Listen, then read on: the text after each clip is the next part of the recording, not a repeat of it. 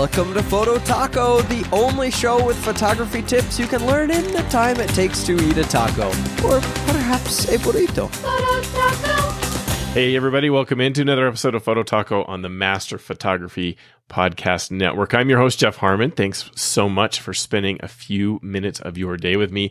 In this episode, I am joined by my buddy and Mr. Mad Scientist himself, Don Komarichka. How are you, Don? I am well, Jeff. I mean, trying to keep my sanity most days. Especially with my 4.5-year-old daughter in virtual daycare or virtual kindergarten, and that's time consuming and really pushes the edge of my sanity.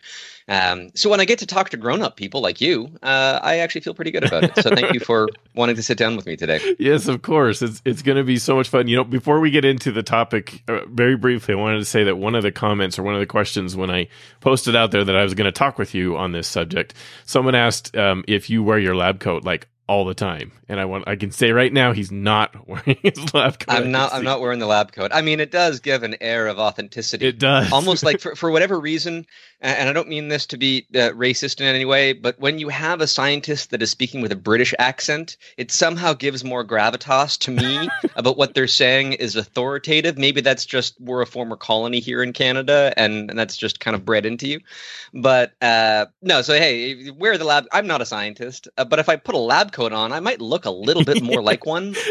Well, you certainly speak like one, right? As we're talking about like technical photography topics in particular, which is why you're a great guest to have on the show to tackle this topic. So I've been doing a lot of testing with autofocus micro adjust, and I'm not done yet. I'm amazed at how long this testing is taking me. I think I'm around 85% of the way done with this. And I'm going to be doing an episode where I'm going to detail a whole bunch of stuff that I've learned as I've been going through this. But as I've been going through this, and it just kind of resonated with me, you recently published a video with DP Review TV about diffraction. And it coincided with my testing enough. I thought, I want to go through with Don how photographers, like a practical approach your average photographer could take to trying to figure out at what point is diffraction enough of an issue they may want to avoid certain apertures on their lenses. But let's start at the beginning. Let's take one little step back first. There's a whole bunch of photographers. When I posted this in the Facebook group for the podcast, there were a lot saying, I don't know what diffraction is. I don't understand it. So can you please make sure we include a little bit of an explanation there. And a lot, I've heard so many people try to do this, and it like speaks over the top of most photographers' heads. They don't understand what it is. I really loved, and before I give you a chance to define it, Don, I loved the video that you did on DP Review TV. That was excellent to be able to really kind of visually show what's going on there. And I'm going to put a link in the show notes so that you can go do that. And so if you don't understand diffraction, and Don's explanation he's going to give in just a second, I'm sure is going to be awesome. But if it doesn't quite work for you, then go check out the video, because that will probably really help clear things up. But Don, go ahead. Now that we're audio only, we're not going to be able to show the video to everybody. Can you give me a little description about what is diffraction? Well, light gets all bendy sometimes, right? And I don't want to talk about the actual equations and the numbers and the mathematics, but I want to make a visual experiment here. Imagine you have an opening in a wall that blocks water, like a dike or something, but you've got an opening in there.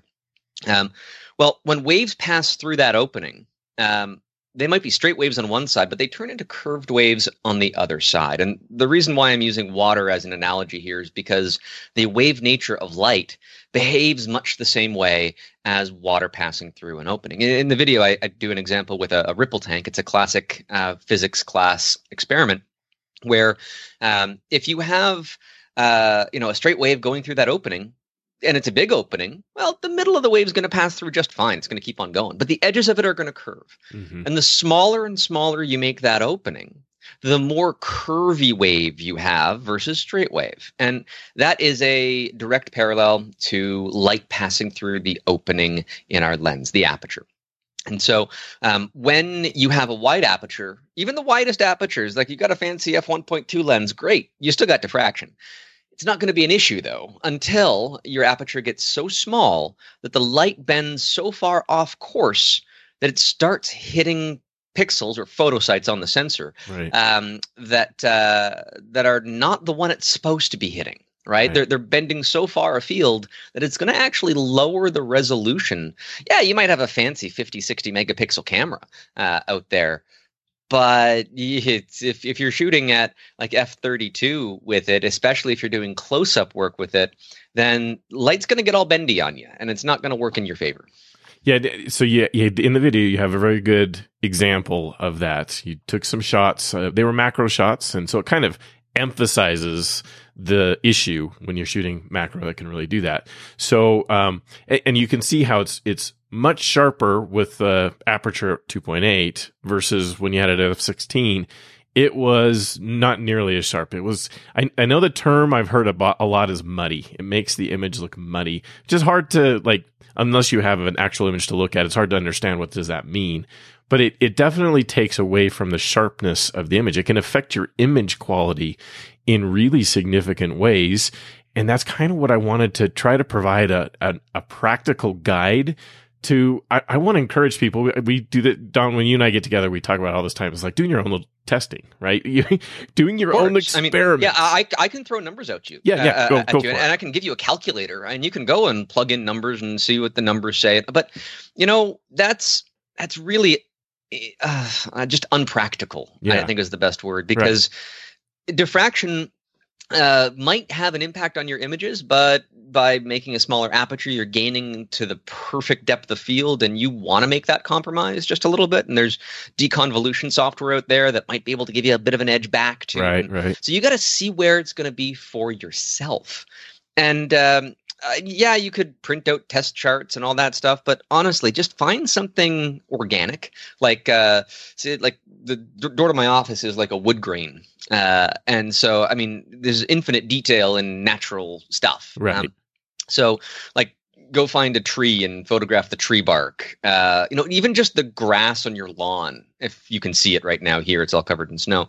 But the idea is that you just have this mass of detail. Right? Infinite detail down on an organic level, so that you can see when you pixel peep on your images where diffraction actually comes into play with your camera and your lens, because there's a lot of individual factors at play. So just take a bunch of images at every f-stop along the way, and then just be super critical. Blow them up 300% on your computer and just flip through them one at a time, and then go from the beginning to the end and see what the difference is, and see if that's acceptable to you. I think there's no shortcut to that practical response, and you might want to do that with every lens that it's a concern for. And I've seen it recommended to do this kind of testing, taking pictures of like a grass field, getting down, like you put the camera right on the grass, and or a little above, but a couple of inches above, so that you also have like, as the depth of field gets narrower and narrower, it doesn't really matter because the focus is coming in at some point on that field.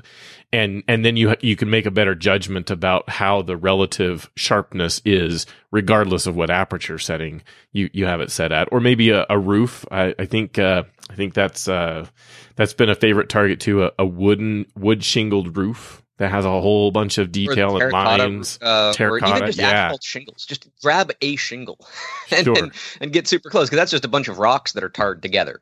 Sand on a beach, whatever you want. There's tons of different ideas, but you are right to put it into a framing of maybe you don't fully understand how much depth of field you need in a scene. Right. I know so many landscape photographers don't try to hit that hyperfocal distance. And so they actually shoot at a smaller aperture than would be required for the scene if they focused at some imaginary point 1/3 of the way in between their subjects. And that's not to say that that's useful for everything. And there's lots of knowledge that is required. But this is one easy way for you to start building up that intuition. Just get a feel for it. See where it works for you. And again, there's so many factors. There's the type of lens you're using. Macro photography, as you mentioned, diffraction and effective apertures. That's a topic for another discussion. Can be much, much smaller as you get an increase in magnification.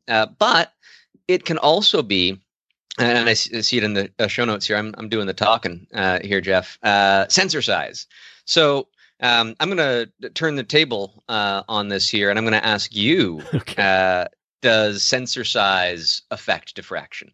So I'm glad I have the advantage of you pre-populating the notes with your answer, so I can cheat, which is good. But I think I would have had the same conclusion beforehand anyway.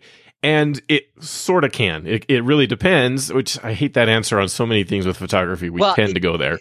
Fundamentally, on a physics level, it does not affect diffraction. Sure. Diffraction is immaterial to the size of the sensor. Right. The wave experiment shows that. Like, there's the size of the aperture is going to impact the light. That's a physical phenomenon. It's going to happen. Whether or not it shows up in your image can depend on the sensor size by means of the size of the photosites. If your photosites are bigger, the chances that that light's going to end up in the right photosite, even if it got bent a little bit, increase slightly. And you might get away with the diffraction not being as big a deal if your photosites are bigger on the sensor. But I don't know. If we go back to film as a great example for this, specifically large format film, beginning era of photography, right? You wanted to get an 8x10 or an 11x14 print. Well, that had to be shot on an 8x10 or 11x14 sheet of film. Right, there were. This is pre-enlarger days, and those cameras still exist. You can still get film in that format. And if you shot an 8x10 negative at f/64, at f/96, whatever, and then you make a contact print at 8x10, it's going to look stunningly beautiful because the physical size of the light collection area is going to negate the resolution decrease of diffraction. So that also bakes it back down into the digital realm here. If we're looking at a photographic recipe, then a micro four third sensor is potentially going to see diffraction more quickly than a full-frame sensor. Right. Bearing in mind that would be comparing, say, like a 20-megapixel micro four-thirds to a 20-megapixel full-frame camera. But you can get 60-megapixel full-frame cameras. And so it really isn't the size of the sensor. It's the size of the photosites on the sensor itself. That's what's really going to be the important difference there. Right. Yeah, and that's why it comes back to, like, don't get so caught up. Whenever we talk about this kind of a topic, there's either science or math, or it just seems to, like, go over people's head and they give up. They're like, I don't understand it. I'm not going to stop down to F22 and I'll be fine. I hope. But Jeff, this is an important consideration too, that a lot of cameras will have high resolution modes. This is becoming a bigger and bigger thing in full frame and micro four thirds cameras. Even I think the Fuji GFX series has this now, where you pixel shift the sensor, right? Taking between 5 and 16 shots depending on the camera, and you can up to quadruple your resolution. But the challenge with that is that when you're quadrupling the resolution, you are also effectively making smaller photosites for the purposes of what diffraction might be. So when I'm shooting with a Lumix S1R, which is a wonderful camera, absolutely love it. It's 47 megapixels, and it's fine if I'm if I am at f11, f16. Generally, I mean, yeah, if I really analyzed, but in most cases, I'm fine. But if I were to be shooting at f11 or f16 with the high-res mode turned on, generating 187-megapixel images, diffraction is going to defeat some of that increase in resolution. So I don't truly get 4 times the resolution in terms of the resolvable details. So again, every scenario is different, and you only really get a feel for it when you start to play with it, because photography is not a numbers game anymore. It's such a mix now of art and science mashed up together. Right. And you can be an exceptional photographer without getting into the physics calculations that define diffraction. Well, and we're all our own. I like it better when I'm my own judge of the image quality impact as well. If you took 2 people and said, hey, where is the point where this diffraction becomes too much for you? We probably end up at different spots. Like, it's just going to be your judgment about it. Are you printing a 60x40 print somebody's going to nose up to, or is it going on Instagram? Right. So your own judgment on when is diffraction playing a big enough or negatively impacting your image enough that you don't want to shoot at that aperture, that's something that I think you are best to decide. And sure, there's this calculator thing. We'll put a link into it. It's Cambridge in Color. They actually have some phenomenal information out there. I've referenced them before. I love that stuff. Do it upright. Yes, they do. And you can really, if you're interested in diving deep, then that's a great entry point to going and getting started into a deep dive on the topic. But I just don't think for your average photographer, that's the way to go. I'd much rather... I just go out there and try to do these tests and yourself to see and make your own judgment on, okay, I think at this aperture with my specific lens and my specific camera, now at this point, I can see how it's negatively impacting my image quality. So what would be the setup? We talked about what to shoot, but like tripod, what about shutter speed and ISO? So the frame doesn't change. Okay. Manual focus as well, because you want to have as much that is exactly the same, so you only have one variable that's being adjusted. And then, you know, whatever your maximum aperture on that lens is. And there's another consideration here too. The maximum aperture might be the least diffraction affected, but it might not be the sharpest either. Right. A lot of people say that there's a sweet spot in lenses. Often it's down by about 2 stops from wide open, and then that just increases corner sharpness. And that has nothing to do with diffraction. It just has to do with optical design. And if that were true, then the sweet spot, as is defined, everybody says, oh, this lens is at its best at f8 or whatever. Right. Well, why? It's two competing forces. One of them is the optical engineering of a lens is usually not its greatest wide open, and you start stopping it down, and it's get better and better and better until diffraction on the other end being so small of an aperture is going to ruin the optical quality, and you open that up until diffraction is no longer an issue. And where those two things meet, that's the sweet spot. That's how it's defined. Right. Okay, so you're on a tripod.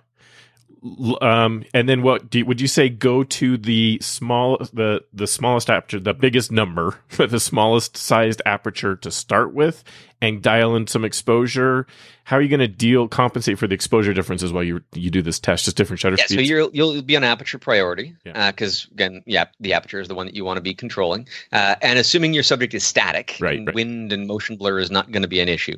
And you also don't want your a high sensitivity setting to be adding complexity to the image. So try to shoot at your base ISO setting. Right. And start with your smallest aperture that your lens can allow you to shoot at. Sometimes it's f32, sometimes it's f22, whatever that is. Right. Start there, and then take a shot dialing back and back and back, and then until you're completely wide open. And then what I like to do is if you've got them all in Lightroom, if that's what you're using, then you can select all of the images, right-click on them, choose Edit In, and then... open as layers in Photoshop, or edit in layers, so that they all appear in exactly the same layer space, and that you could zoom in critically on one image, but you're actually zooming in on all of them, and you can turn off the layers and just kind of run through them and see very easily what the effect of your aperture has done to the image. Be your own judge rather than worrying about what anyone else is telling you. I've done a similar test with just even ISO performance, and every camera performs differently. And, some people have this threshold of ISO performance that they've said, I just can't shoot above, X number. And as I did my own testing, like, well, for me, on the same camera as someone said they wouldn't go above X number, I'm fine being at this number. Being my own judge of the image quality results, that was super valuable to me, because then I know when I go out and shoot what number I like and how I want it to affect the image quality. And so doing your own test here for diffraction, that's a really good practice, I think, that you could do. And you can really kind of see what the effect is to see how it is. Okay, we have some other couple of questions here that I wanted to go over. Sure. People wanted to know what affects diffraction. So the first one is focal length. Does focal length affect diffraction? Yes, but no. It depends. So, and I actually put it in here to remind myself what it was, that an f-stop is not a t-stop. T-stop is the total amount of light that's being let through, but an f-stop is actually a different calculation, and it's the ratio of the system's focal length to the diameter of the entrance pupil. Now, again, this gets kind of complicated. You look in the lens one way, the opening is one size. If you flip it around, the opening could be a different size. One's an entrance pupil and one's an exit pupil, and the f-stop is determined based on the entrance pupil size. So, but again, I don't want to get into the math of it. Right. So yes, there's a difference, but it's still all being condensed down, regardless of how much light you're letting in. There's a ratio at play, and it's all going to hit a sensor of the same size.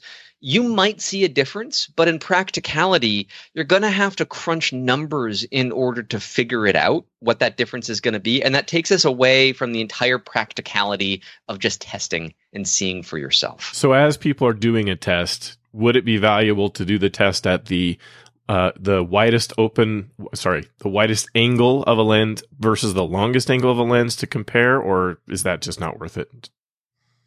Why not? I mean, it's not like you're wasting film. No, right. Just time. That would be exactly. And you can see for yourself exactly what that's going to be, because if I've got a 24-105, I love that as a kit lens. I can test it at 24. I can test it at 50, 85, 105, and see what the differences are. And if honestly, it's going to feel pretty well comparable across the board. Right. So minor a difference is probably, if you're shorter on time, you don't want to spend the time on it, then just pick a focal length and go with it.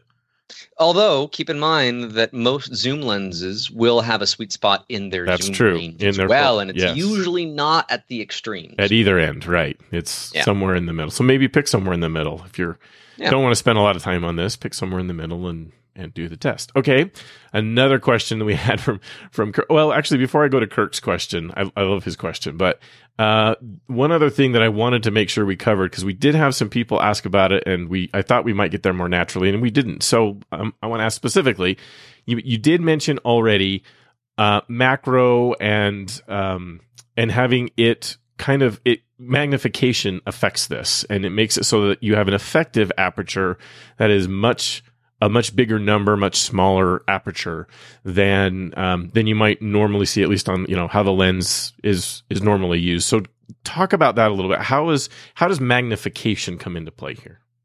So every lens has its maximum aperture rated at infinity focus, and if we go back into the film era, this is a great example because. If you were using an old bellows camera, that you had to turn a crank to move the lens further or closer away from the camera.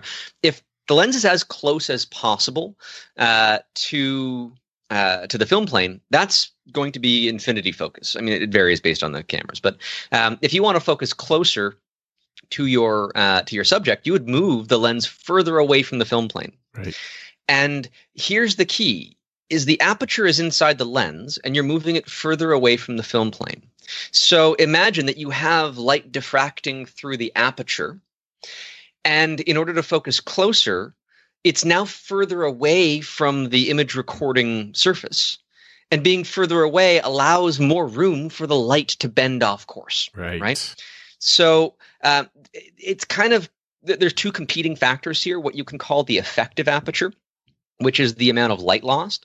But it also often coincides in lockstep with the amount of diffraction. Like adding extension tubes onto a lens, for example, will increase your magnification, but it will also shift your aperture further away from your film plane and increase the amount of diffraction. The general rule of thumb, without knowing the entrance and exit pupil ratio, which you'd need to be perfectly accurate, the general rule is if you are at 1-to-1 magnification, your effective aperture is 2 stops less than at infinity focus. So you've got an f2.8 lens, great. You're focusing, say it's a macro lens, a lot of them are f2.8. By the time you're at 1-to-1 magnification, you're actually at f5.6. You've lost 2 stops. If you add extension tubes onto that, then your effective aperture could be 3 stops less. So you could be shooting at f8. And this is really important because if you normally would be shooting a landscape at f11 or f16 and you convert yourself over to a macro session, well, f16 is going to very, very quickly become f48 or something like that, f45. So we have to take into consideration this effective aperture that gets progressively smaller the closer you get to a subject. And so does your depth of field get shallower, and there's no real way to overcome that unless you get into post-processing techniques like focus stacking, because light's just not going to bend in your favor. Right. Yeah, it makes total sense. I hope people kind of got that as you were talking about it, especially if you go watch the video, the DP Review TV video. I think that'll really help you visualize this so you can understand why that has an impact. Okay, let's move on to Kirk's question here to kind of wrap things up. His question, and you go through this a little bit in your video. You show the Airy discs with a laser.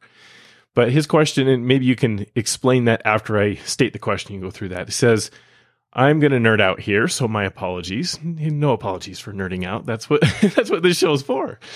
And then he says, lenses are getting super sharp these days. An Airy disc is an effect where diffraction from a super sharp lens will create an interference pattern. A friend was recently shooting some backlit snow crystals, and the specular highlights in the image had concentric rings about them, similar to an Airy disc. My understanding is a really sharp lens can make an Airy disc appear that's larger than sensor pixels, starting around f8 or so.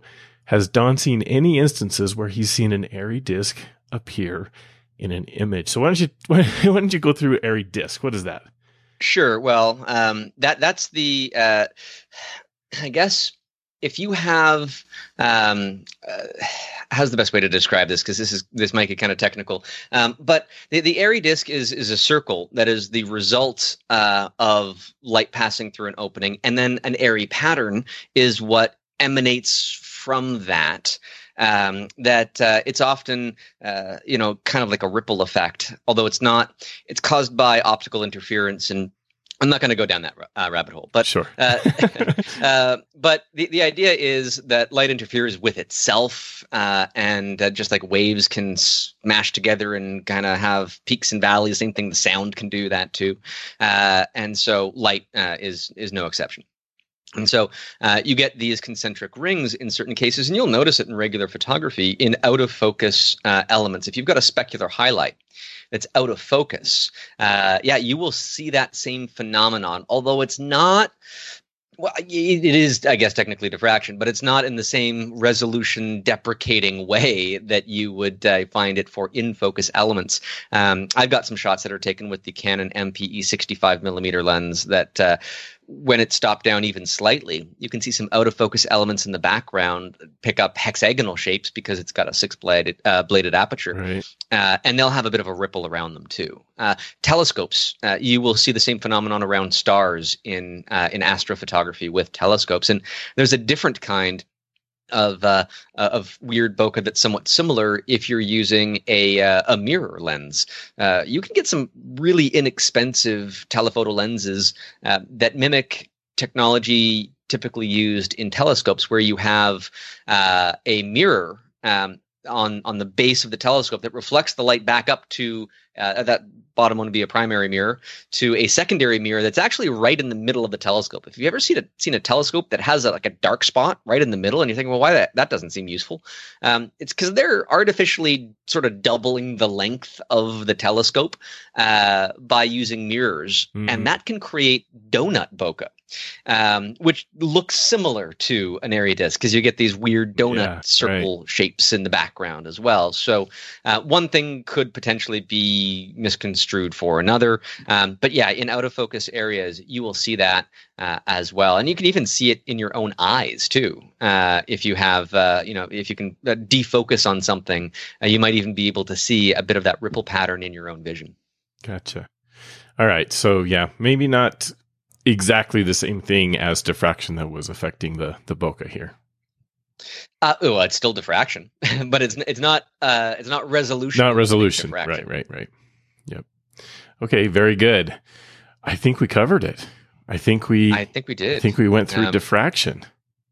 That's well, and again, this is such a cursory overview that don't read the comments in the video when you go and check it, because there's going to be a lot of people that think they know better than I do. And some of them probably do, like from a scientific perspective. But from just a bare basic, okay, I'm a photographer, not a physicist. How can I understand the concept, and how is it useful for me as a creative individual, not somebody that has a blackboard and chalk in their office writing down equations all the time? So it does get much more complicated than what we've discussed. But sure, for the purposes of image making, that's pretty well all you need to know. Absolutely. And doing your own test. Like, that's where the rubber meets the road. When something is negatively impacting your images and you want to know where that happens, doing your own test so you can be your judge where it happens, that's great. That is valuable information. Control your heart. Yeah. Yeah. Regardless of whatever the math is or whatever the science is, that doesn't matter. You can go see how it affects your images yourself and know how to avoid it. That's the kind of the point, is how to make the judgment call. The more you know about it, the more empowered you are to make the right choices. Right. And create the images you want. I know, so I've seen it happen earlier on as I was shooting at landscapes at much higher f-stops than I probably should have. I just assumed either I missed focus or I had something else going. I had no idea about diffraction. I didn't know what it was doing or how it was impacting my images. So it could be that you've even seen this impacting your images in the past, and you just didn't know that it was diffraction that was causing your issue. Everybody's got to learn it at some point. Right. And for me, that lesson was learned when I first bought the Canon MPE 65 millimeter macro lens. And I thought, standard photographer logic, I need to increase my depth of field because it's going to get pretty narrow at a high magnification. I take that lens out to go and photograph things like tree bark or lichen and moss and whatever. And every shot was soft. Like, I don't think it's out of focus. And then I put it on a tripod to be sure of that. It was so confusing to me because when I was looking through the viewfinder of the camera, it looked pretty sharp.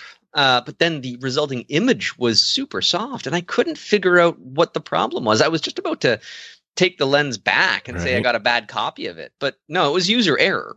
It was my fault for not understanding what diffraction was. And the difference between the viewfinder and the resulting image is when you're looking through the viewfinder, the aperture blades are wide open. And then when you take the image, and at that point I was photographing at f/16 with an effective aperture of f/96. Right. And so that difference was where all that diffraction was coming from. And so I quickly realized when I did a similar test, like we described for people to do, where diffraction was going to start to muddy the waters. Excellent. I love it. All right.